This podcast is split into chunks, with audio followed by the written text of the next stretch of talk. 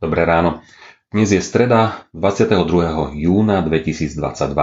Božie slovo je dnes pre nás napísané v knihe Sudcov v 6. kapitole od 33. po 40. verš. Celý Midian a Málek a synovia východu sa zhromaždili.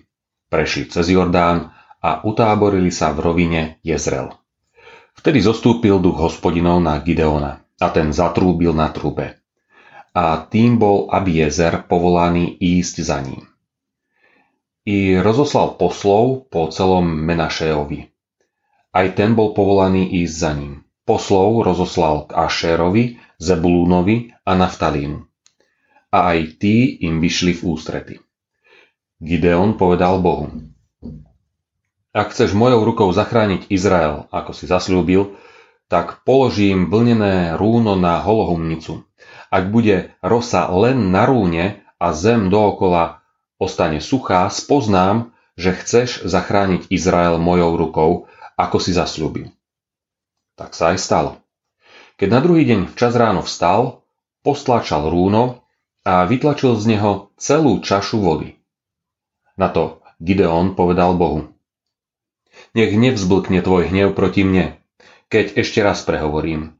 Chcel by som to skúsiť ešte raz s rúnom. Nech zostane len rúno suché a na zemi dookola nech je rosa.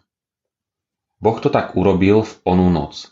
Len rúno zostalo suché, kým rosa pokrývala celú zem dookola.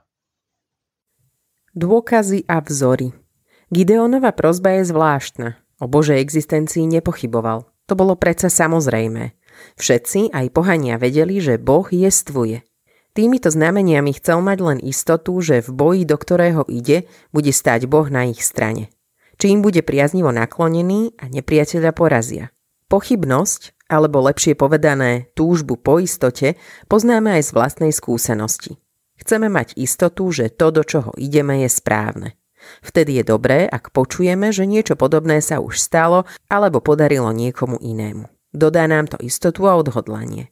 Takže nepotrebujeme dôkazy o Božej existencii a pomoci, ale vzory. Môže to byť Gideon, učeník Tomáš alebo niekto z našej rodiny či okolia, kto už Boha vo svojom živote stretol. Dnešné zamyslenie pripravil Ľubomír Kordoš.